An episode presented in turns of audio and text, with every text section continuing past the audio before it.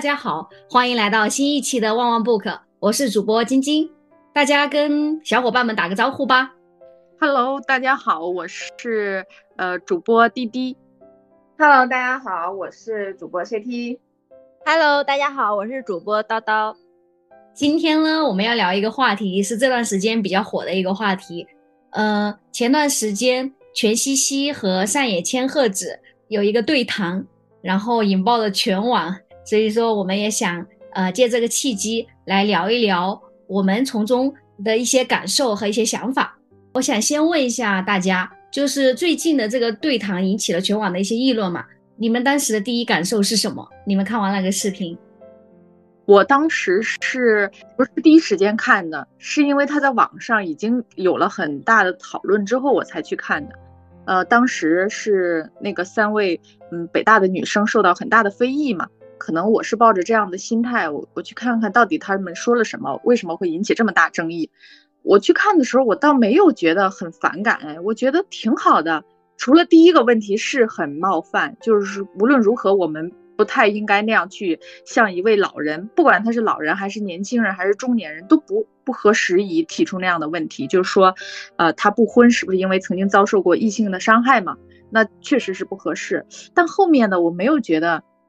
就是他们多过分，我我觉得挺好的，他们很真实，而且能明显的感觉到，就是他们把上野老师投射为了一个母亲，一个智慧的母亲，有思想的母亲，独立的母亲，他们渴望从母亲那儿得到肯定，得到答案，只不过是他们问的那些问题，如果是在一个呃更私密的场合的话，可能。就是更合适，但我觉得他在公开场合讨论也没有任何问题啊。我我我我觉得他们三个都特别真实，没有任何表演的感觉。就是跟后面的不是有一个男主 UP 主也跟上野老师进行了对谈嘛？那不是就是互联网表演吗？嗯，对，就很端着的感觉。然后西西他们的感三个人真的就很真实，然后中间落泪啊，或者说就真真正根据自己的感受问了一些。呃，他特别想提问的一些问题，反正我是觉得，我作为用户听了之后，就感觉到很多点被戳中了，而且甚至连迪姐觉得第一个问题比较冒犯的，我当时都没有觉得，哎，很冒犯啊。当呃用现在的很多人就是说，哎，可能被分手也好，或者说被伤害也好，呃，好像就是把女性放在一个被动的一个位置。嗯，但是我当时可能我的这方面的意识还没有那么、那么、那么觉醒，那么浓厚。嗯，我反正我整体看来都还挺好的。叨叨呢？呃，因为我是一直都关注全喜喜他的抖音的，所以就是他一开始做这个抖音号的初衷，就是为了增加她和她老公的仪式感。他们俩就一直是穿着睡衣素颜聊天。然后后面加入了，就是邀请两个室友做了十七期抖音节目，非常受欢迎。第一期就有八十多万赞，就是聊他们三个北大女生的感情和工作。然后之前他们也做过直播，直播里面也有很多人，就是让他们聊关于女性主义的，也特别受欢迎。就是评论区都是说，哎，他们说的很真实。但是等到他和上野老师去聊的时候，真的快被骂死了。我开始觉得他的问题，迪姐说的那个有点冒犯的，我觉得，嗯，也会有一点吧。但是，但是我觉得还挺符合很多普通女生的，就是困惑的。抖音上啊，微博上，所有网络上的人都批判他们三个是娇妻，然后说上野老师和他们聊天是一个大脑对话三个子宫。我感觉就是批判，就是非常过度，而且就把他们骂到微博删视频，抖音也删视频。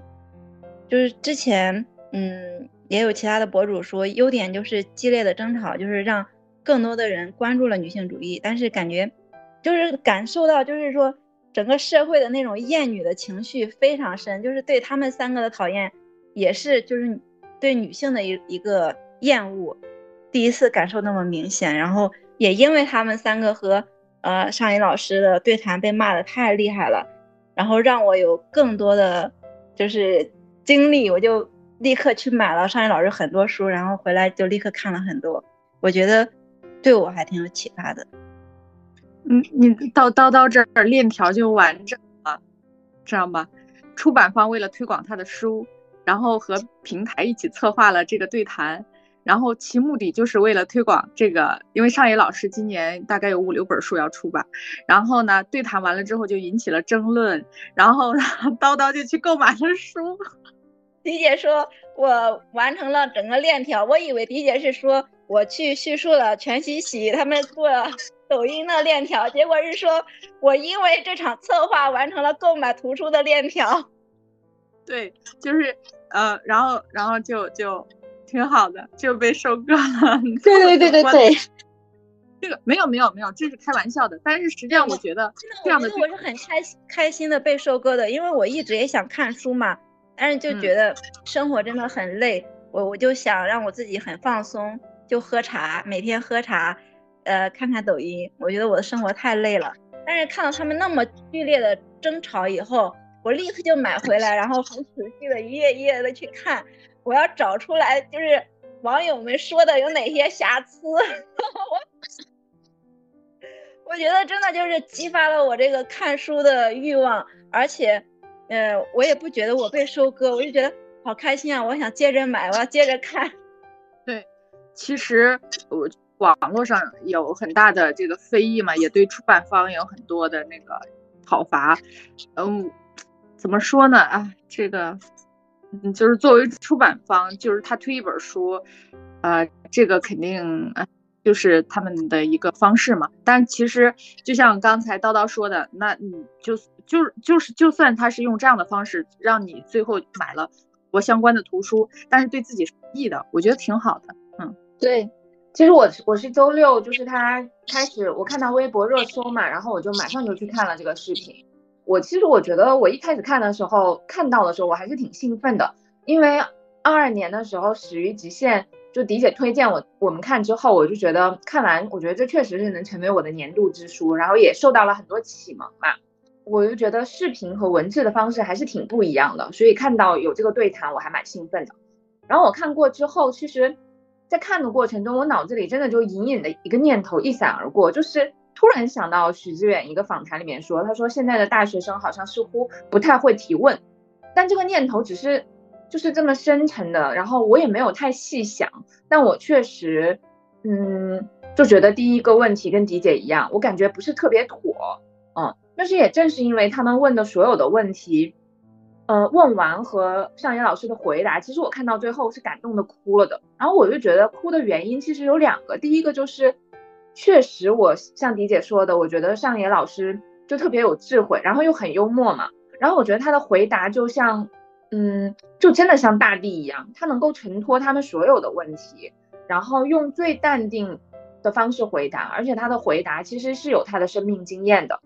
然后，嗯，我觉得那三个三位呃博主，其实他们也被上野老师的回答触动了嘛，他们也呃有一些问题的回复，他们也哭了。然后我就觉得这个问答，抛开其他问题的价值，我觉得之于他们本人来说，一定非常有价值。因为也许可能这些回答和他们的问题，就是某种程度上能达成生命影响生命吧。因为能看出他们的问题是他们本身最切实的困，呃困惑。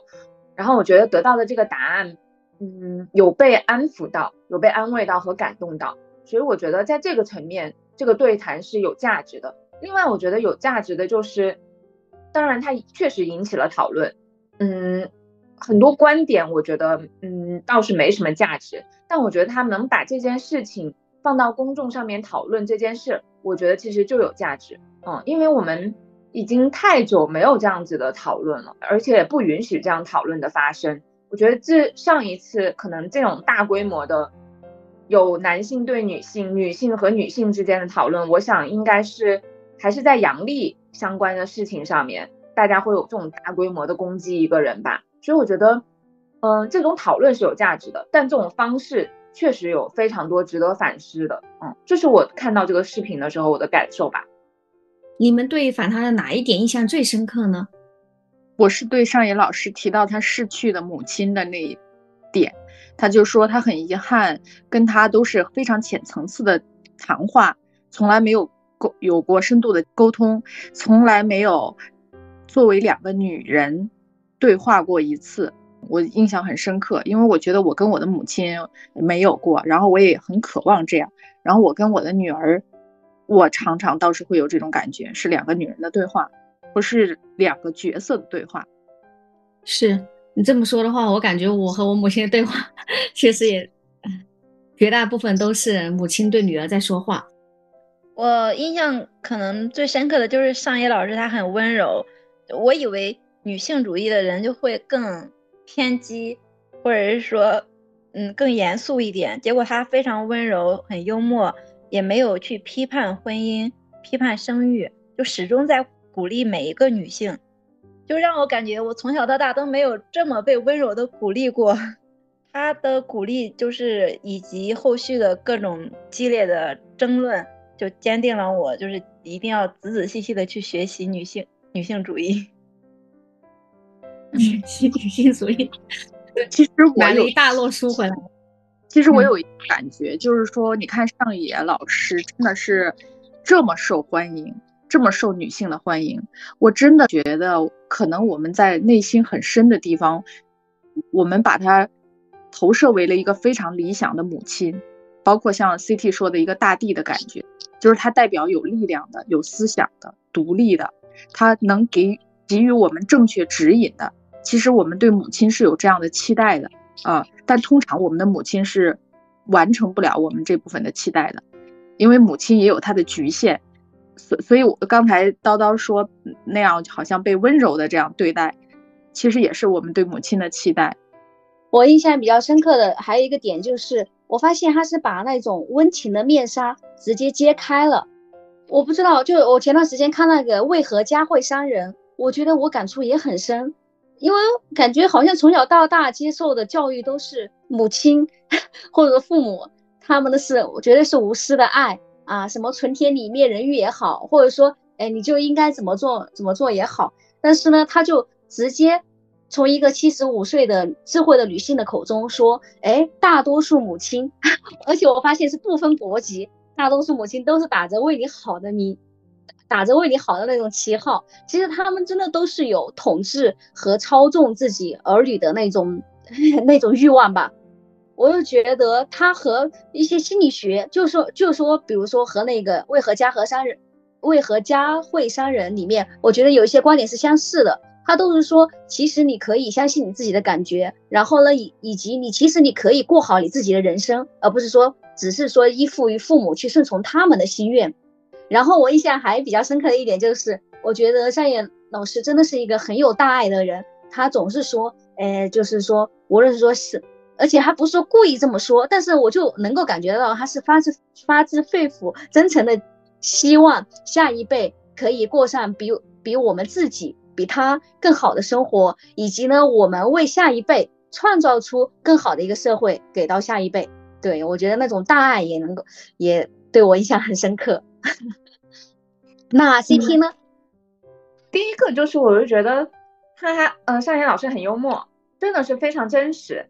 他的那个回答，他说我只是不喜欢婚姻这种制度，但是我很喜欢男人啊。然后那一个我就觉得啊，会心一笑。然后第二个是。我觉得全西西其实他一直，他们都希望被认同，而且他们有非常明确想要被上野老师这样子像女性主义教母一样的人物认同，所以他们一直在问说，而且他们怯怯的问说，是不是他们结婚了就是一种带有瑕疵的女性主义，然后就不完美了？我觉得上野老师的回答也很好，非常包容，而且同时我觉得其实他真的并不认可。嗯，所谓的女性主义还分三六九等吧。其实这种就是，我觉得也是，呃，他跟铃木良良美他在《始于极限》里面对谈的是，就专门关于孔落这一点。其实我觉得他们这个问题就有一点点孔落，也有一点点被动语态。那我觉得他这个问题的本质就是，他们觉得在女性主义来说，结婚就是不对的，结婚就不是女性主义。他们还要这么分一下，也希望被认同。尚野老师给他的回答就也。指向了要让他们更真诚的去面对这件事情，即使是弱者，那也不用装作强者，然后也不用在意所谓的完美的，还有还是瑕疵的女性主义。在整个访谈里面，其实让人不适的，或者让有一些人不适的，就是我我觉得这里面的被动语态是特别多的。一来是我觉得他们的姿态的被动，二来是我觉得其实他们看起来是社会上的强者，但我觉得内心还是有那种弱者的心态，并且他们并不希望面对自己弱者的心态。我觉得这个部分可能会让别人觉得拧巴吧。但是我又觉得上野老师还是非常包容，接受了所有的问题，而且他的呃生命经验和他的坚持的一些理论和学说，我觉得是让我们觉得不拧巴。是因为我觉得他就是是一致的，所以让我们才会觉得哎，还挺舒服的。对，一方面是他们可能想寻求上野老师的一个认可，或者说，然后我在想，另外一方面，这也涉及到了，那到底什么是女性主义？那他们理解女性主义，哎，是不是就是不结婚才能算？或者说，是不是这里面也分三六九等？那我就想问一下你们，你们觉得你所理解的女性主义是什么呢？就是可以自由的选择呀。自主的选择，拥有自由意志的选择，我我觉得就是自由。你首先要实现经济的独立，精神的独立，可能会有一点点自由和自主的选择权。然后刚才就比如说 CT 说，呃，全西西他们表现的那种拧巴，其实我觉得也不是他们个人的问题了，就是真的不是他们个人的问题。呃，就是说网上会说，比如说他们都是精英女性。我觉得女性在中国可以被称为精英吗？我觉得精英没有中国的女性没有什么精英不精英的，全西西就是一小镇青年吗？跟我们是一样的，我们也 就是小镇青年，然后去读了一个还不错的大学，当然他是北大，那我们可能比北大弱一点，然后在都市里生扎根生存了下来，买了一个房子，结了婚，无非就是这样的人生啊，谁敢说自己是精英啊？还是一家公司的副总裁，那也不至于精英到哪儿去啊！因为你受到的整个的教育都是一个弱者的教育啊，都是一个轻视女性的教育啊，你从来没有受一受到过精英教育啊。什么是真正的精英教育？他没有没有受，他在一个小，他从小到大没有机会受到真正的精英教育。对，因为齐西西他也说，就是他上学的时候。呃，被性骚扰，然后被就是扯他的内衣带子啊，然后被嘲笑，各种经历他都有过。而且他虽然现在是公司的副总裁，他也是从就是香港读完研究生之后，因为他是在一个互联网内容公司做副总裁，这个不是说他靠家庭背景、靠人脉资源，他是自己去拼搏出来的。就虽然说。而且它这个是涉及到红利的，互联网红利，那个时候刚好是有这个红利在。如果没有这个红利在的话，普通的一个内容公司副总裁收入是没有那么高的。而且如果去传统的内容公司，他也不可能那么快去做上副总裁。我感觉有偶然性，但是更多的是我觉得他，他确实是一个呃很努力的小镇女孩。然后他自己也说他追名逐利，因为，因为他就是也有很强烈的不安全感嘛。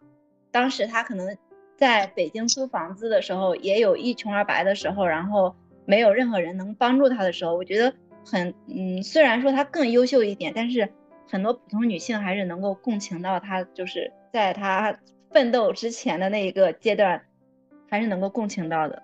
对，我觉得其实这个问题聚焦的讨论不应该聚焦在全西西这个人身上，我觉得是在一个落后的社会。这就是一个落整个落后的教育结构性的问题，体现在了一个女性的身上，一个很努力的女孩的身上。然后她问出了这样的问题，但是她很真实，她很勇敢，因为坦率的说，比如说我们接到了上野老师这样可以对话的这样的一个机会，我们肯定做很多的工作，想要问出一些更高级的问题。如果想装是，如果想演表演，我觉得她有表演的能力和想要。就是，但是他反倒是挺勇敢的。他既然问了自己那么私人的问题，在这么公开的场合去问他家里的那点那点，就是陈谷子烂把马子的事儿，我结婚啦，我怎么着，二本老公又是什么之类的，我觉得他挺勇敢的。就是他的弱，他的差，不是他的问题，是整个社会的问题。我觉得向元老师其实在回答里面也讲了，就这不是某个个体的问题，这是应该社会结构和社会制度的问题。对，所有的倡导而不应该是指向那个个体的，而是整个社会要参与去设计，然后去承担起这个责任的。对对，就我们这样重男轻女的半封建社会，还好意思说给女性了精英教育吗？没有，我们精英教育都给男性了。嗯，这句话一会儿又需要删吗？不需要删，删啊！我我们这个这都是大家的共识，都知道的。哦，对，但我还是会有开光念的感觉。对，其实因为我爸全西西他宿舍对话，然后前面十七期我都看完了。我觉得也是有一点收获的，就是他们也讲了很多困惑，但是他们还是相对顺利的经，就是比普通女性还是要优优越一点。但是我觉得我这么甘愿被收割，可能也是因为在这个对谈里面被上野老师征服了，然后看了上野老师的书之后，又彻底的被鼓励到，就更加心甘情愿的被收割。嗯嗯嗯嗯，特别好，真的特别棒。嗯。是的，所以你理解的女性主义是什么呢？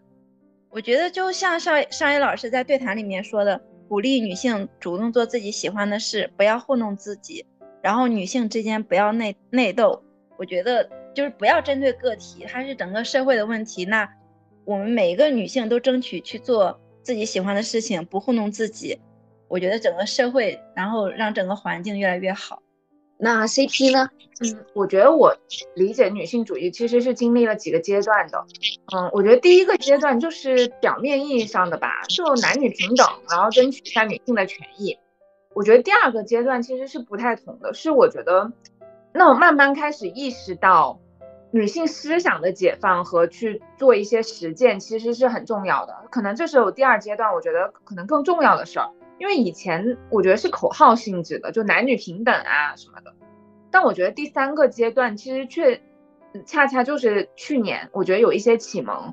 我觉得就是这种男性和女性在在前两个阶段的时候，我觉得还是二元对立的，嗯，就觉得他们可能一方是强者，一方是弱者的，嗯，当然我同意，就是在我们的思想里面，就我们固有的或者这个呃男权的这个制度下，女性肯定是弱者。嗯，但我觉得他们别绝对不是二元对立的。其实我觉得可能真正的女权，呃，女性主义的思想应该就是思想的自由，是每一个人都能够在一个环境里面能够有意识，并且有能力做自己应该做的选择，就可以意识到问题，然后也可以看见伤害，或者可以让那些没看见的被看见。但是大家都可以去做自由的选择。我觉得。只是因为在这个话语里面，它的出发点是女性。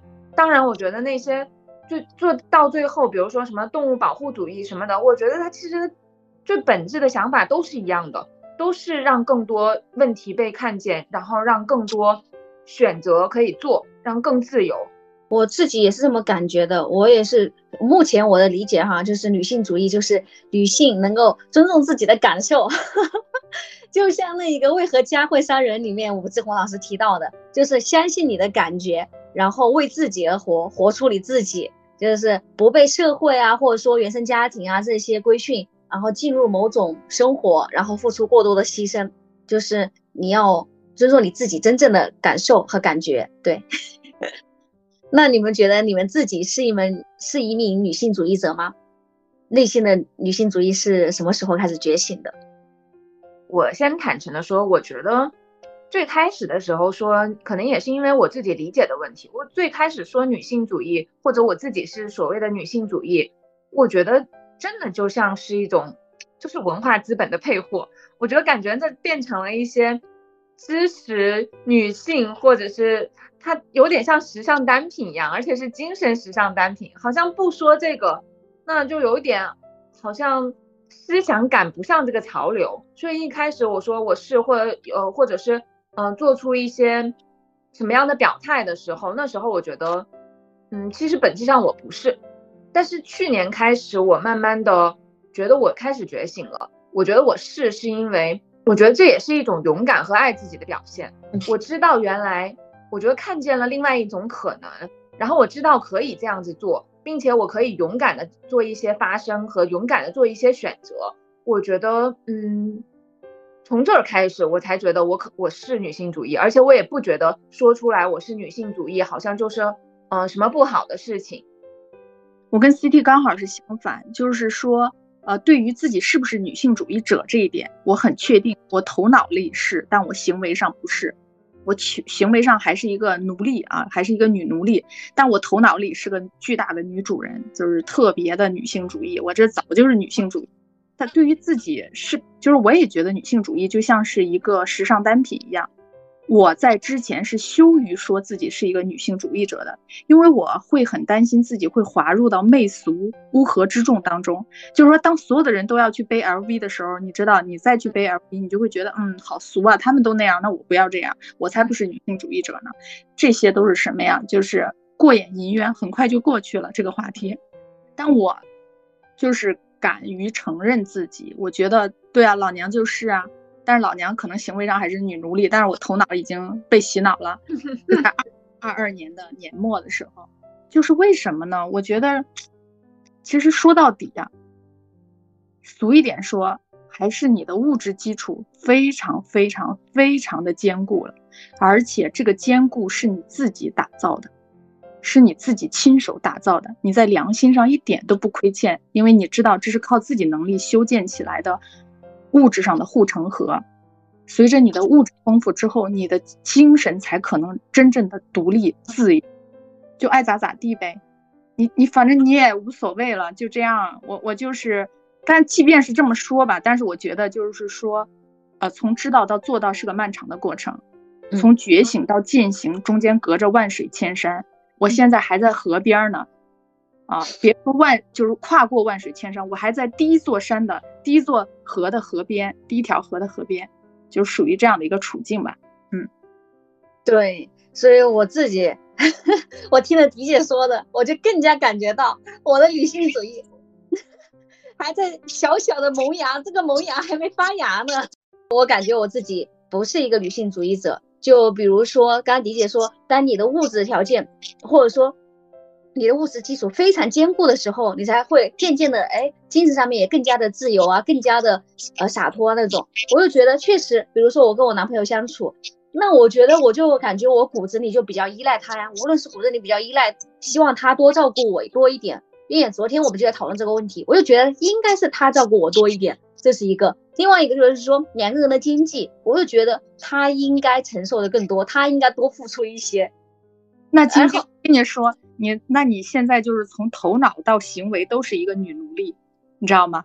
真的都是一个女奴，是吗？但是但是别人说，呃，但是我听到有的老师说什么，一个人爱一个人的表现就是要物质付出、精神付出、时间付出什么之类的。然后我就说，那你什么都不跟我付出，那那你也不叫爱我呀？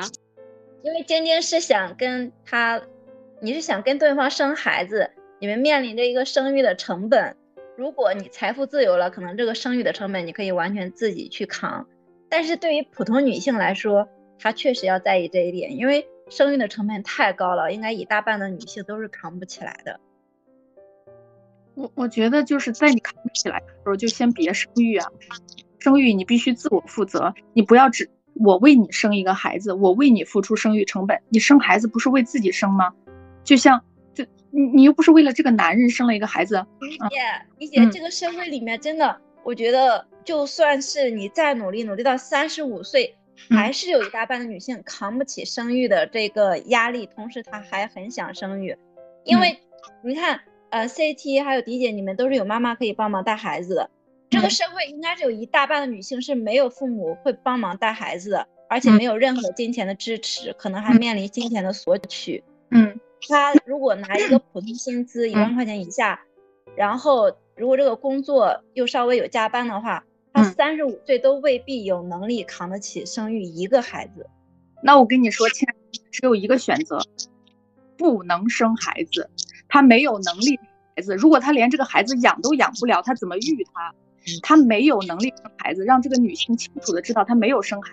能力生孩，他想要得到，他没有能力得到，他可不就得痛苦？就像我现在蜗居在北京这里可以，但是我想要住在天安门旁边的大别墅里，那我就得不到那个东西。但是我又非常渴望，我一定要住在那里，那我就会痛苦。我现在只能蜗居在这儿，我就蜗居在北五环，我感到幸福、满足、自足，我能负担负担得起北五环所有的物那个成本，然后让自己活得舒适，这是你能力范围之内。你去负担，我可以自我负责、自我承担。所以说，那样的女性她是没有选择的，她没有选项。比如说，她选项我可以生孩子，我也可以不生孩子。不，亲爱的，你你你没有能力生孩子，你需要另外一个人跟你共同养育这个孩子，你要倚仗这个男人，那你可不得当他的奴隶吗？那不要抱怨，你就拿你的子宫去数换取了养育一个孩子，你渴望得到一个孩子的这个东西啊。孩子是昂贵的奢侈品，它比爱马仕包贵多了。对，所以有我感觉是有一大半的女性没有这个条件，但是她愿意去牺牲。就像我，我觉得我身边所有的同学，他们都去做贤妻良母，他们知道会牺牲，然后他们愿意去牺牲。这是他要和他本，这不是牺牲，这是他要支付的成本。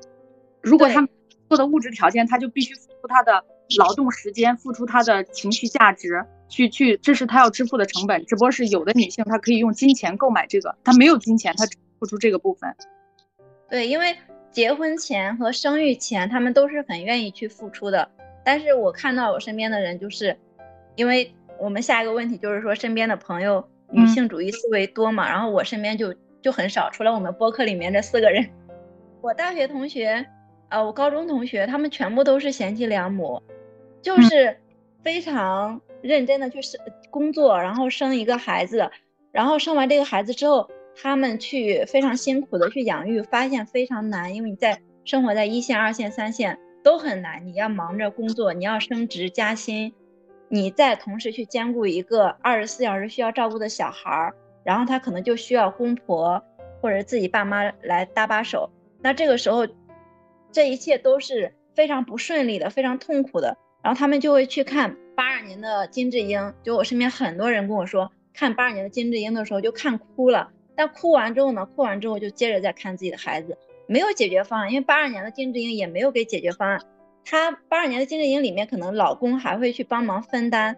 那现实生活中，可能很多人的老公也没有能力给你分担太多，他最多也就是给你搭把手，那就是忍啊，大家一起忍到孩子上小学，然后这个时候收入也高一点了，然后孩子也不那么辛苦了。但是我的这个年龄阶段，就身边的同学又全部处于孩子刚出生和幼儿园最辛苦、最痛苦的阶段，然后工作也处于最辛苦、最痛苦的阶段，所以，嗯，其实如果他没有一个丰厚的物质条件，亲爱的，你为你你为为什么没有谈到？比如说他中学阶段也会继续痛，因为中学阶段刚好又有青春期。因为你还你身边的同学和什么没有到孩子中中学阶段，你还没有那部分的经验和看到的现实啊，就是你没有钱，任何时候都痛苦。就是我觉得说是坦率的讲，咱们谈女性主义其实是个伪命题，不是女性主义男权社会的问题，这是社会主义初级阶段和资本主义以及共产主义的矛盾，这是社会主义初级阶段人民群众对美好生活的向往和不发达不。那就是社会整个的福利制度不健全这样的一个矛盾，就咱小学政治课本里的那个矛盾，核心的矛盾到现在还没有解决。其实年轻的夫妇是没有资源和能力去养育一个孩子的，这个时候是需要社会制度，是是需要这样的扶持的，但我们没有，于是就转嫁到了男女的这个矛盾问题上。其实无论男人还是女人，现在都没有能力生育自己的孩子。对，但是我们又有。宗接待的观念，这这这往上说就特别庞大，但没关系，我们今天还是聚焦到女性主义问题上。嗯，对，但是但是我就觉得，嗯，之前看八二年的金智英的时候，我也觉得很感动，但是我也不知道怎么去梳梳理这个情绪。等我看到看到上野老师的书的时候，我会觉得，哦，我被梳理了，我被鼓励到了，我没有那么痛苦了，或者是我知道我的痛苦是有原因的，不是我自己的。懦弱和无能造成的这个痛苦，它是有外界的很大一部分原因的。这个时候，我觉得我就没有那么痛苦，那么抑郁了。嗯，我觉得刚刚我们的那个对话其实就很也很有价值。然后我觉得就是我们是内心是愤怒的，因为讨论在这个话题上。嗯。然后我觉得尚岩老师在东大的有一次的演讲其实特别好，他说就是。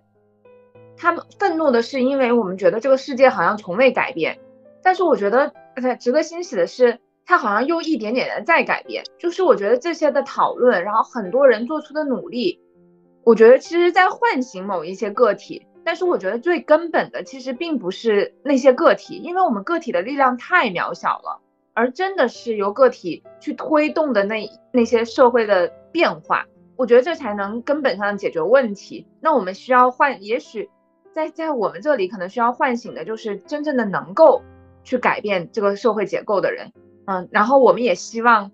就是有朝一日我们能够看到这个变化吧，不然淹没在这个环境里面的每一个个体真的太难了。然后这个个体里面的这些女性们，就像迪姐说的，大部分还是基层女性。迪姐，你刚刚说我从身体到 到到行为都是都是女奴隶，你你解释一下。就是你你但凡头脑里还有想依赖他人的想法。那那那这肯定就是奴隶制的主要的标志啊！我也是奴隶啊！我刚才都说了，我行动上就是奴隶啊。反正我觉得我在行为上就是一个女奴隶。我现在一时举不到什么例子啊，因为最近 小那个什么，最近表现的比较独立。但我觉得我行为上远远没有没有没有脱离奴隶的状态啊。那在头脑上，我是说，就是说你刚才说的，就比如说你希望他帮你更多呀，经济上能。给予你更多呀，你干嘛希望他呀？你希望你自己就好了。你希望但是两个人一起的话，那是不是有时候？话你不能想我能哎，我给立业更多的支持，那你你你你也可以给予他呀。两个人在一起不是说只有男性给女性啊，女性也可以给男性啊。而且如果你还认为生一个孩子是为对方生的话，那真的不要生，因为你不是为他生的。那你还是因为晶晶生育的压力是很大的。那你别生啊，你你你你你你渴望孩子吗？如果你渴望，那你就不要说你是为他生的，你是为你自己生的。如果你要是说为他生、为社会生、为你父母生，那你别生，那你这明摆的亏本的买卖。我我觉得晶晶就是一个和很多女性一样的，就是她很难得到别人的一个，比如父母啊，得到一个很大的帮帮忙，得不到的话，那他又很期待有一个孩子。那这个时候，他就很希望能有一个更主动承担责任、更主动给予爱的一个对象。这个世界上没有天使，你是自己的天使，我也是我自己的天使，我们都是我们自己的天使。所以才有那么多人去相亲，所以才会说，晶晶，如果你去相亲，对方绝对会比你现在的男朋友更配合。为什么？因为你的相亲对象他很愿意去支付成本来和你养育一个孩子。为什么零零后愿意去相亲？我觉得更多的就是生育的这个成本已经完全打压了他自由恋爱的一个想法，所以他彻底的去接受相亲的话，大家就是一起去养育一个孩子，一起支付成本，他会更主动。零零后都开始去相亲了，怎么感觉这个社会不会好了？反而是零零后他从大学的时候就在去相亲，因为他知道。他相亲会找到一个门当户对的人，跟他一起去承担生育成本，因为生育成本太高了。说实话，我身边的嗯女性主义并不多，我觉得可能也都跟叨叨说的一样，就大家的物质生活或者都已经一团乱麻了，嗯，也没有精力，就是说实话，经济上也确实都没有独立呢。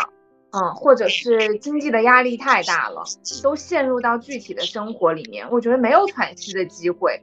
这个喘息的机会是指没有意识到，可能意识到有问题了，但是就放弃了，觉得没有机会变化了。但是 CT，CT，我一直都觉得你的家庭、原生家庭以及你的学历以及你的收入，嗯，也代表了精英女性啊。不不不，你刚刚没听李姐说嘛？中国 从小到大，女性接受的都都是弱势教育，都不是精英教育。我的意思是，CT 的条件已经很优越了，但是压力还是在的。就是叨叨你说的这个优势，是指比较优势，是指她跟其他女性的比较优势，而不是一个真正的这个独立教育。对呀，就嗯，你像 CT，他是父母可以帮忙。可以给予物质，还可以帮忙看孩子，然后他还有很好的学历，还有很好的收入。我真的觉得就是，真的觉得有更多真的是无法自拔的女性在后面。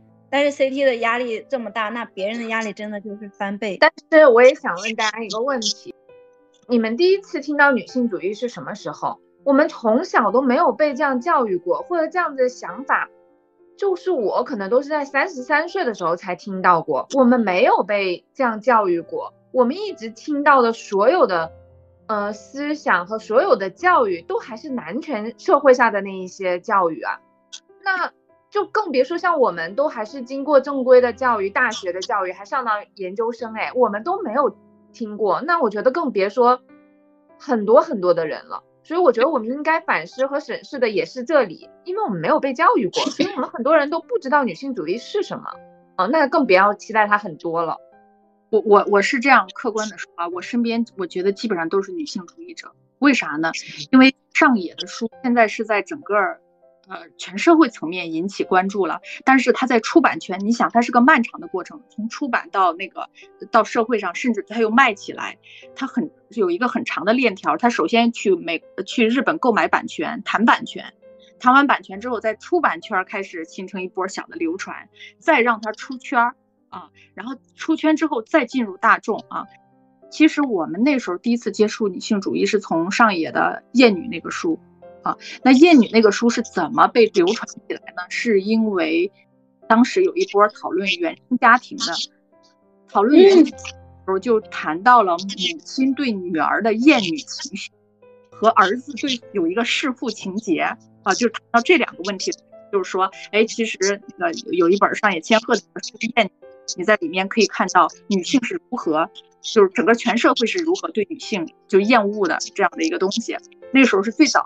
后面其实上野的书真正火是在二零二二年，所所以我觉得，反正我身边的姑娘，我觉得基本上，呃，我觉得女性主义是很辽阔的，它终极是指自由，它不是说仇视男性，它是其实合作嘛，我们永远都是只有合作才可能会有更更那个更宽阔的领域啊，但是呢，它传播一个概念必须把它推向极端才可能传播。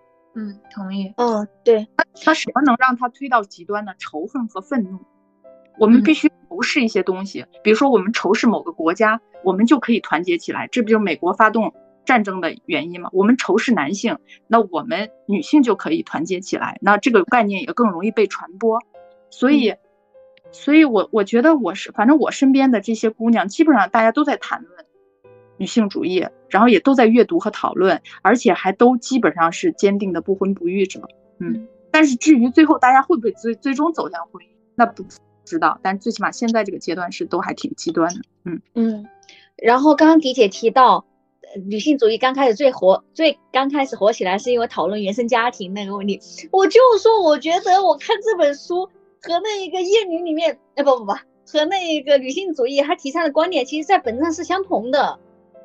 但他在当时厌女的时候，也并没有提出女性主义这四个字这么确切的一个概念。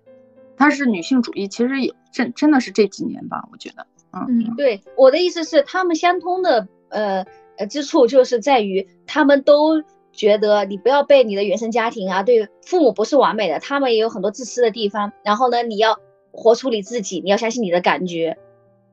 嗯，但女性那可是原生家庭只是女性主义讨论的一小部分。哦，它包含的范围更大。然后我想追问一句很小白的哈，那，嗯，比如说，如果女性主义想要从头脑里面到行为上面进进行改变的话，不要有依赖，所以说什么呃呃经济上面啊什么之类的 A A 啊，甚至说去照顾男性这样子是吧？我觉得你先，我们都先照顾好自己呗，先别想那么多。我觉得独立是第一步，不管是就是先没有被照顾和照顾的概念。哦，对，我觉得迪姐说的特别对，就是先照顾好自己，你先学会爱你自己。每次都把你当我同事说了，你知道吗？没有没有，我就是想问清楚，我感觉我还没有弄明白，然后我要追着迪姐问。没有，都是我个人的感觉啊，就是也是我个人。其实大家现在都在这个女性主义的路上嘛。嗯。我也我也在刚刚开始，就河边嘛，小河边。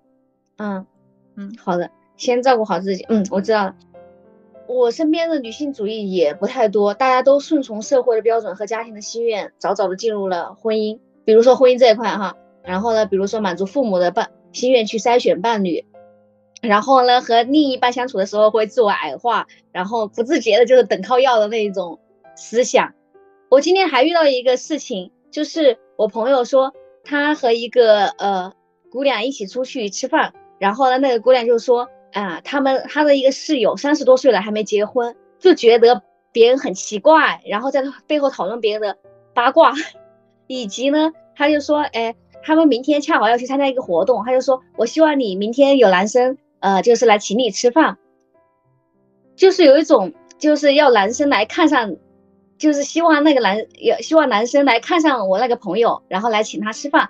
呃，其实我突然一想，这也是把男性作为一个，呃，把他放在一个更高的位置，然后他来进行筛选。然后呢，另外一个同伴跟我朋友说，我希望相当于你被筛选中，然后希望有你有有其他男生来，呃，来跟你一起吃饭，来为你买单。对，这是一个。然后另外一个点就是，呃，他跟我的朋友讨论，他的室友三十多岁了还没有结婚啊，别人怎么怎么样。哇，我觉得这是来自于女性之间的那一个，哇，真的，我就跟我朋友说，我说女人何苦为难女人，然后他觉得他自己现在是九九年，他很年轻，就算他不说，就算他的室友不说，他在这个社会的压力也是那个样子的呀，他在相亲市场的压力，在家庭关系的压力，那是非常非常巨大的。对，这是的，然后哎，反正就是已经很难了，然后呢，他还在，嗯。和另外一个朋友在说他，哎呀，反正就是他还这样去说。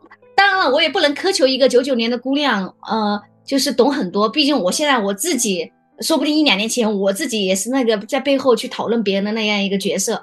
呃，只能说这个环境确实就是这个样子。对大家的观念和大家的思想的转变，我觉得还挺多的，还挺难的。嗯。对，而且我觉得无论是那个九九年的姑娘，还是那个三十多岁的姑娘，她们都非常焦虑，而且她们都非常的有压力，而且很难克服这个压力。没有觉醒，等觉醒了之后，而且他们很难觉醒，因为他们一定会去结婚，一定会去生子。九九年的姑娘说这句话的时候，她就在尽可能的抓住她的年龄去相亲，但是她怎么可能靠年龄就能得到一个完美的婚姻呢？唉。是的，但我觉得我朋友做的非常好的一点是，他对这一点很不爽了之后嘛，哈，他首先是跟我们吐槽，吐了之后呢，他就直接去跟那个女生去说，他说你先前说那句话是什么意思？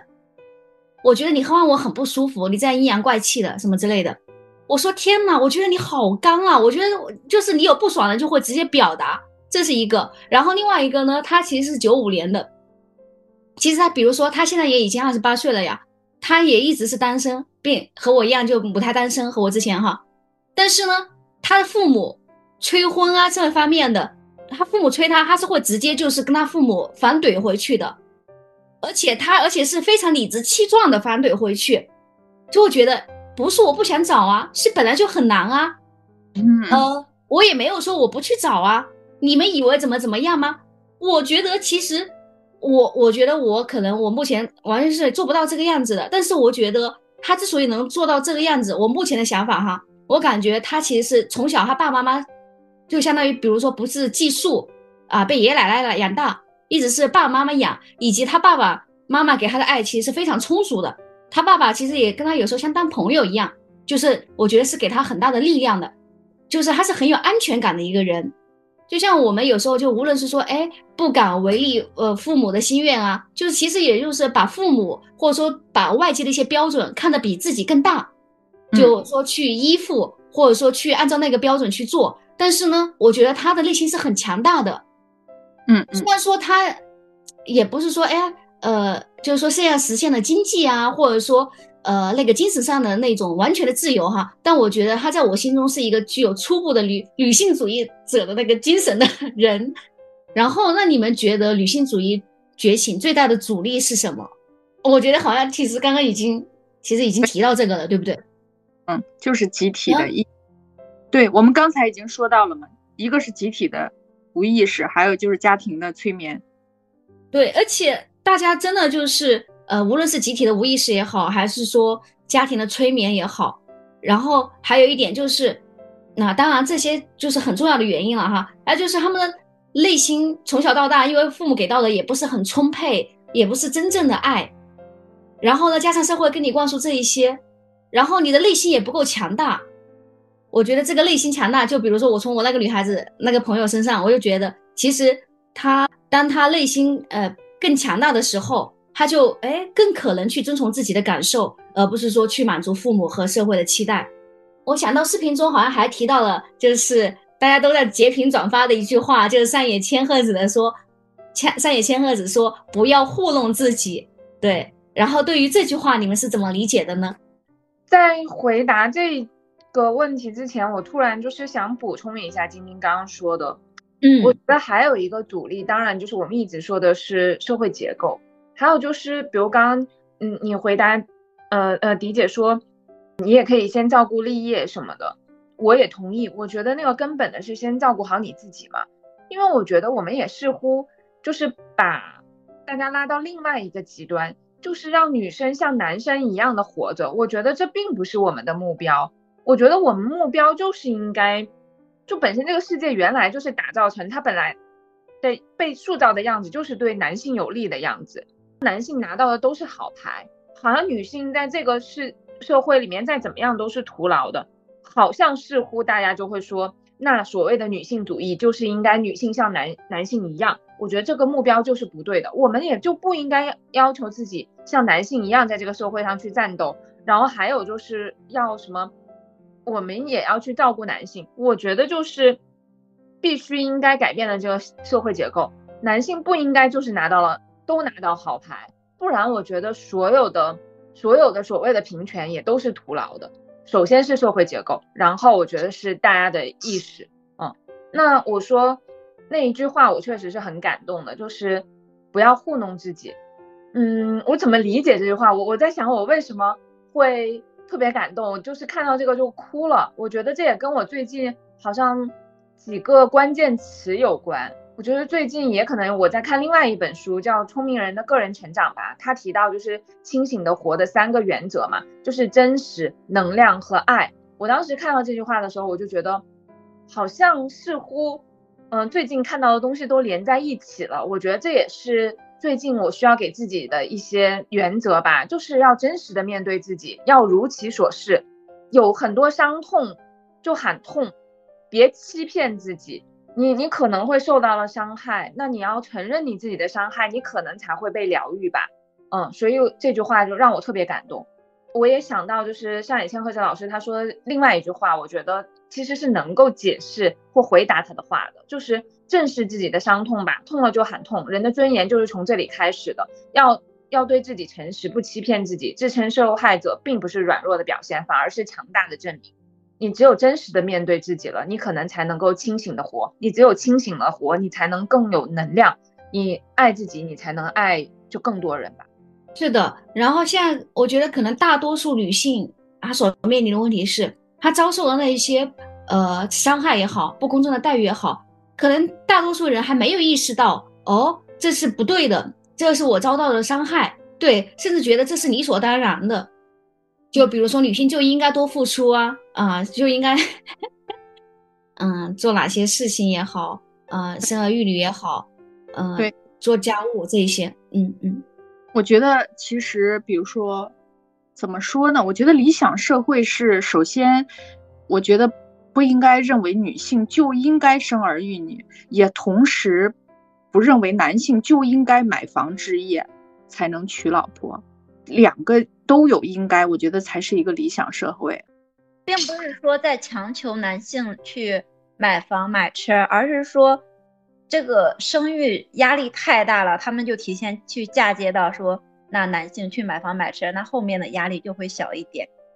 那我就觉得我在这一点上是非常非常，当然这不能要求一个女性要清醒的认识到，这就跟上野千鹤子的说的不要糊弄自己相悖啊。你自己是不是究竟想要孩子？如果你负担不起，就不要孩子。干嘛？你的基因优秀到必须去去去延续吗？繁衍吗？就没有皇位要继承？嗯，本来就是一个这样的社会，值得去让你的珍贵的卵卵子必须要怎样吗？我觉得没有必要吧。如果你被社集体意识已经糊弄到，认为自己必须要生育的话，那你就去，那没办法。你你嗯，真的没有办法，你受到的所有的压迫都是你自自己选择的，你用糊弄的方式选择，为自己选择的，不要抱怨。当然你抱怨也可以，但是没办法，没有办法解决。你的命运滑向深渊，再跌入另外一个深渊，不断的下坠、下坠、下坠。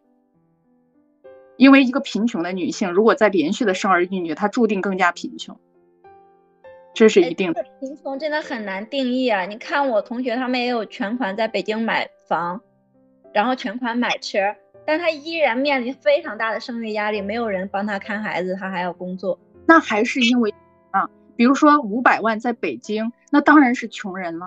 但是五百万如果在一个县城，他就可以过得应有尽有。他愿意不愿意把北京的房子卖掉，去县城过应有尽有的生活？他不愿意，他一定要待在北京。那五百万在北京，不好意思，就是穷人。贫穷是一个相对的概念。你五百万人民币在中国可以活得很好，你到美国，它不就换成美元就是很廉价吗？是的，就是迪姐说的很有道理。但是现实就是，每一个同学都在告诉我，他一定会生一个孩子。或者正在怀孕，或者是非常辛苦的备孕。有个同学，她备孕备了三年，然后打了无数针，然后才怀上。嗯，在此基础上，她还想生二胎，只是觉得很难生，很难养，压力太大了，所以没有去生二胎。没有一个说我不想生，就像之前有很多新闻在说，是不敢生。如果他们再给他们一点条件，他们是 立刻就去生二胎了。对，如果这是他们想要的。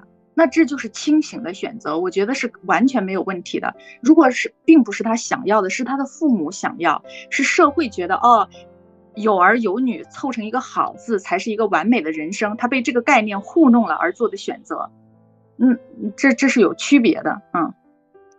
但就算是他想要的，他在生育完以后，我真的看到我身边一位又一位的女同学就是面临抑郁的那种状况。就是生育带来的痛苦，以及养育的辛苦，以及经济上还有精力上，就是严重的匮乏。对，这是他想要的，但是是他负担不起的。如果我现在去供一个五千万的别墅，我也立刻会滑入到贫穷的深渊，因为我每个月要付十万的月月供。但是我想要那个五千万的别墅，就跟他想要一个孩子是一样的。那你就别要啊，就像那我就不要这五千万的别墅了。我住在五十万的房子里，我也觉得自己过得挺舒服的。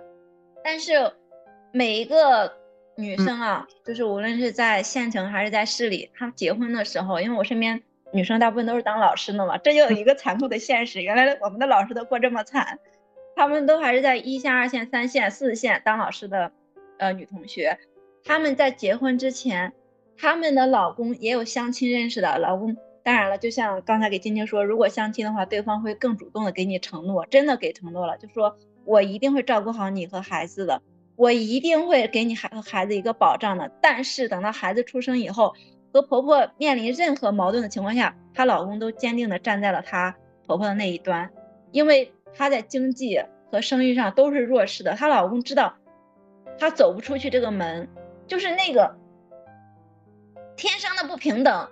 让她老公都没办法十足的去尊重她，这个事情是想象不到的一个结果。然后她为了她的孩子，她忍耐了，然后去生了二胎。亲爱的，一个女人如果她的人生是建立在一个男人的承诺上的话，那本来就是一个没有地基的房子啊。男人的承诺，你敢把自己的人生交给一个男人的承诺，那不就是在沙子上建房吗？但是一个年轻的女性，她去结婚、去谈恋爱、去相亲。他拿的其实就是承诺。我想知道一个年轻的女性有没有双手，有没有头脑，她通可不可以通过跟社会交换她的劳动价值来赚钱，来为自己打地基。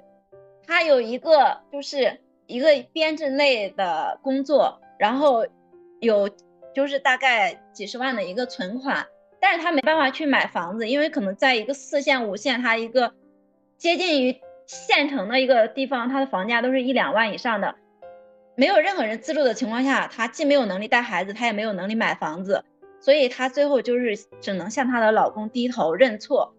嗯，那只有两个，这是一个，这是一个根源和一个解决方案。根源这是社会的结构性的问题转移到了这个女性的身上，这个结构性的问题它有种种，这个是房价畸形的问题，转转移到了这个女性身上，形成了贫困。这是这是一方面。那如果结构性的问题无法解决，那这个女人只有一一个一条路，其就是单身着呀。对，因为你很难想象一个有存款、有固定工作，而且是一个高学历、有编制的，她并没有留在北京，她留在四线以外的城市，她还没办法活下去。呃，在中国这是一个普遍的现象，但是如果放到欧洲，这是一个难以想象的问题。在这儿，在我们这儿没办法，这个太普遍了。而且我觉得这也是为什么大家觉得，哪怕他导向他最后就是单身过，大家就会觉得惨，也是因为集体意识，对集体意识，而且就是某种程度上，就是因为我们没有看见更多的可能。那就像迪姐说的，在欧洲什么的这些一个人过，大家也过得很充实啊。第一是在那儿一个人过可能过得很充实，第二是。呃，在那个地方，如果一个人他有一个，就像叨叨说的一个体面的工作，一份稳定的收入，他就不可能 无法养育一个孩子。因为迪姐就刚刚说，我们说就是你一定要有能力的才去生。像我生的时候，我是没有能力的，因为我二十三岁去生了一个孩子，我觉得我所有的痛苦来源于此。但是我当我发现我的同学他们在工作了很多年，三十岁开始去生育一个孩子。生完之后鸡飞狗跳，陷入生产后抑郁症的时候，我真的，就他在三十岁的时候去生的时候，他肯定以为我已经很努力的学习，很努力的工作了。我工作了那么多年，我难道还没有能力去养育一个孩子吗？他的判断来自于自己的能力和老公的承诺，然后决定有有能力去养育。但是结果就是，特别是前几年那一种折磨是非常严重的。嗯。我觉得这是个无解的问题。首先是我们确实是生活压力跟我们的收入结构不匹配嘛，这是第一。第二是，可能怎么说呢？养育有无数种方法吧，看他怎么去定义这个养育了啊。这个是个这个很难问，这这个很难解决，这就是一个社会性问题，它已经不是这个女性的问题了，也不是他选择的问题，也不是那个男性的问题。嗯，确实，没有没有解决方案，所以只能。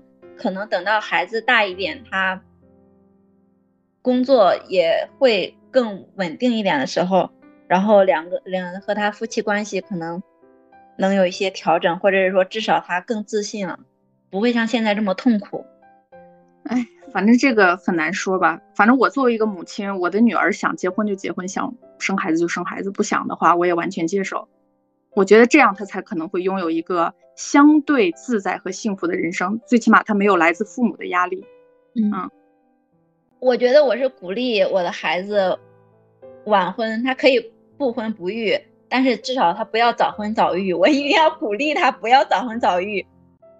嗯，我觉得这也是我们这些人的责任，就是。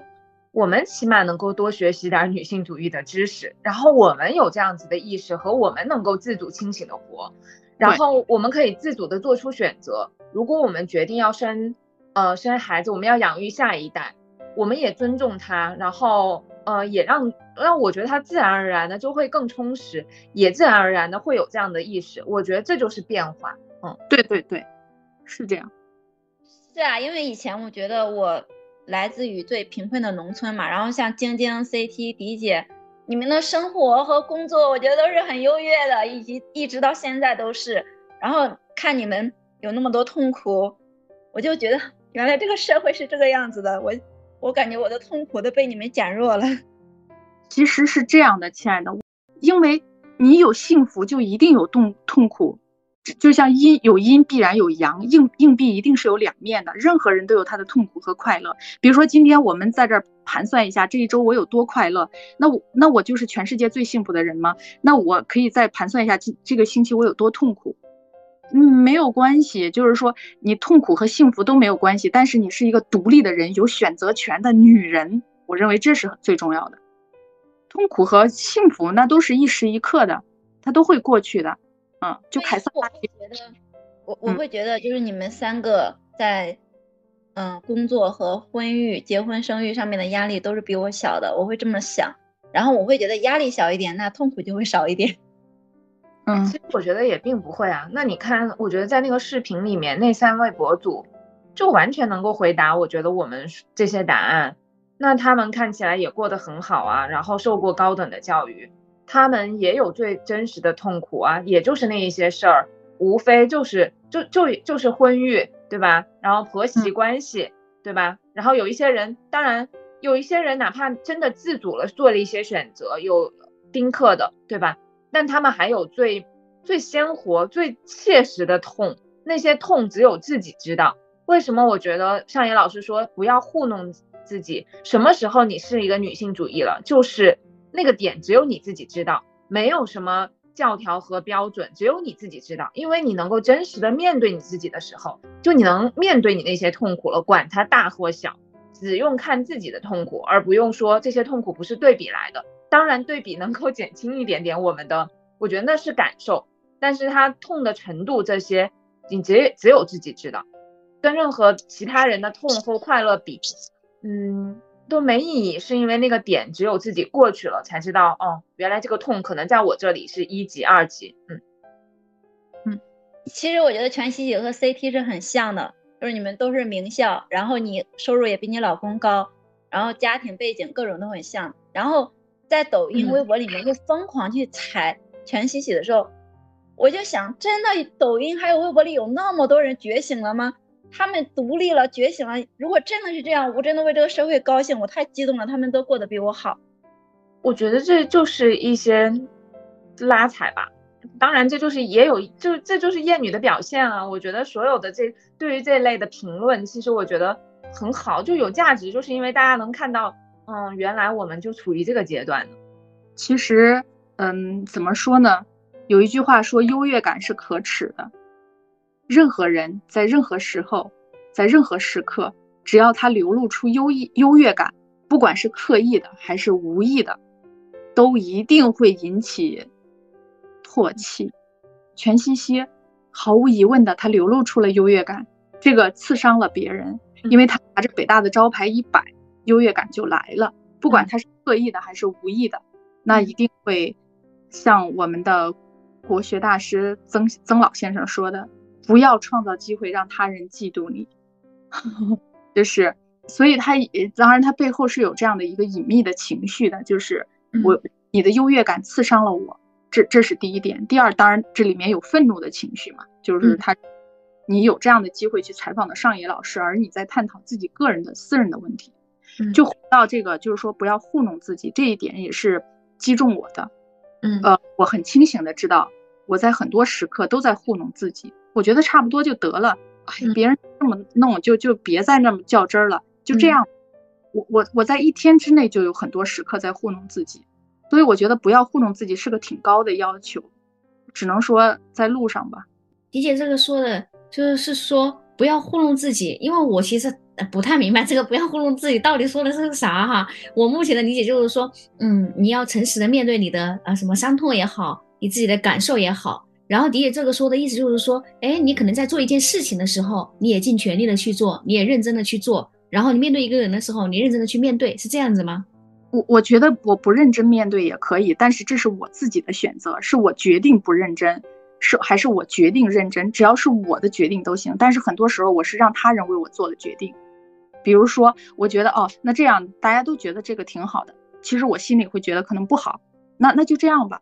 就像我本来不想生二胎，那我的父母他这么爱我，他希望我生二胎，然后整个就是大家都认为儿女双全，我应该生二胎，那我那我就生一个吧，反正好像也没有太大的压力，生一个也有生一个的好处，但是我要闷。自己去叩问自己：我真的想要一个孩子吗？我真的想要第二个孩子吗？天哪，我不想！我无比清醒的知道我不想，但是很多女性她连这个无比的清醒，那个答案都没有，她就直接别人帮他做了决定。是，嗯，哇，突然觉得，就迪姐一直说什么，嗯，这一年我最感谢的是自己。然后呢，呃，就我们播客中也一直说，哎，先照顾好自己，自己。我们要问自己，问自己愿不愿意，问自己想不想，到底自己是怎么想的？天哪，以后好好的每天 问一问自己，感受如何，舒不舒服？然后目前在想什么？对我也是，每一次都是在迪姐提醒以后，我就会觉得，哎，我痛苦又减弱了很多。对，我我现在有一个很大的变化，比如说，我其实我今年状态还挺好的。就是就算就是说，我知道我今天又糊弄了很多的时刻，在糊弄自己，但我也特别爱这个糊弄我自己的自己，因为我知道我这样糊弄自己是想让自己轻松一点，我特别感恩糊弄自己的自己。但是我有不糊弄的时刻、较真儿的时刻，那我也很感谢自己，我喜欢那么清醒的自己。嗯嗯嗯，迪迪姐是我们的互联网嘴替。哎，没，这这个真真实体验就只能说是。嗯，而且我觉得每一次我们都在这么说，嗯，可能我们自己也经历了那个阶段，或我们自己知道，有一些是我们就是喊的口号，有一些是。做到了，但我觉得我们不断不断这么说，其实它就是在强化我们的意识。我觉得早晚有一天我们能做到，然后我们的听友也能做到，我就觉得这样就很好。对对对，就比如说爱自己，哎，好像就是很轻易说出来，但到底，哎，我今天好像就是突然对爱自己又理解加深了一点点。哇，天哪，我觉得这也是一个巨大的进步。嗯，对，因为我是在一个二幺幺一本。重点师范大学，我觉得可以这么说吧。然后，我上学的时候，我们职业规划课老师第一句话就是说，你们都不用担心。你看这个教室坐了一百个女生，你们未来出校门就是老师，是最容易找对象、最好嫁的。那个叫什么？工作好不如嫁得好。这是我们就是职业规划老师，真的就在大学的教室里面就这样告诉我们的。然后我们的班导师，就是我们的专业导师，他是怎么告诉我们的？他说。你们这一代年轻人真的有点危险，因为你们有严重的精致利己主义者，就是他说你们都要成为精致利利己主义者，你们对这个社会是有害的。当时我就站起来拍桌子，站起来跟老师争论了一下，当时整个班都觉得我是个奇葩，都都很鄙视我。其实我就觉得我真的没有说我们很想精致利己，我们只是说能学会爱自己，有爱自己的资格就可以了。对，我。你这个做的特别棒，叨叨，真的，我觉得是这这做的太好了。第一个老师应该当场把鞋脱了砸他脸上，不就是一个职业指导老师吗？可以砸一砸。不是你导师。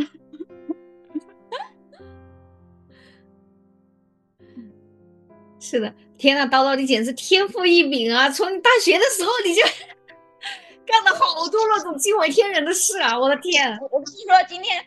今天我们班就是一个保研的女生，哎，不是保研，考了我们本校研究生的女生，她留在了嗯一个名校高中当老师嘛。然后她今天回大学了，回大学的时候，她发现那些老师不认识她了。然后别人介绍的时候就说这是说我的名字，说这是她的同学。然后别人就说哦，知道了，我笑死了，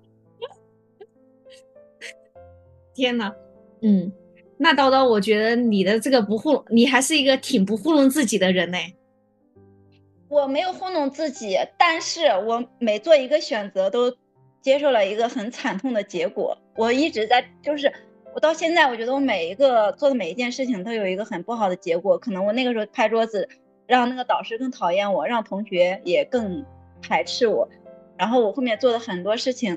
呃，我婚姻面临的压力，我也不知道该怎么去排解，只能说最后经济独立了，然后硬扛过来。然后后来迪姐去说的时候，我会觉得，哦，原来我这些都都可以有理由，可以自己去有原因，有很多外部的原因，不是原因在我，因为很多人或者老师或者是他们都会觉得原因在我，是我自己做错了选择。报报道道，对，是的，天啊，我觉得。这种时刻是好幸福的，就是当我们知道，哎，原来不是我的问题啊，原来我的痛苦有了一个，嗯，就是无论是说可以依附的支柱也好，哦，原来是这样子的，我觉得那个时候也很幸福，嗯，对，因为我们年级的领导就是曾经就在我毕业的时候指着我就说，你傻了吧？你为什么要去结婚？你可以去考研，你可以去工作，你可以做很多事情，你为什么要去结婚？就是很愤怒的去批判我，我我会觉得其实他说的可能是有道理的，但是我真的我已经很脆弱了，我已经很痛苦了，你再去指责我的时候，我就只能有更多的痛苦，我根本不知道该怎么去让我自己能够健康的活着。是的，整个环境都对我们每一个人 其实都挺艰难的，都不是太友好。对啊，虽然我不知道北大有多好，但是反正我是上了一个二幺幺一本大学，嗯，然后我遭受了无数的痛苦。对，然后我觉得北大起码口号好，我啥都不知道哈，我只知道哎，北大好像比较崇尚自由吧。我觉得嗯，我现在觉得自由是个好东西，我觉得哎还是有点品位的啊。好的，应该是比我们自由的。哎，咱也不知道啊，迪姐，迪姐，迪姐，当松一点的时候，哪儿都有自由，自由之花开遍全天下。但它要收紧的时候，没有一块土地是可以自由的。但我们的心是可以自由的。嗯，我的心，对对，我们在追求精神的自由，心的自由。好啦，今天的节目就到这里结束啦。今天我们要送出的书是就是上野千鹤子老师的《快乐上等》，祝大家都能拥有一个快乐、自由、精神和经济独立的自由人生。拜拜，拜拜。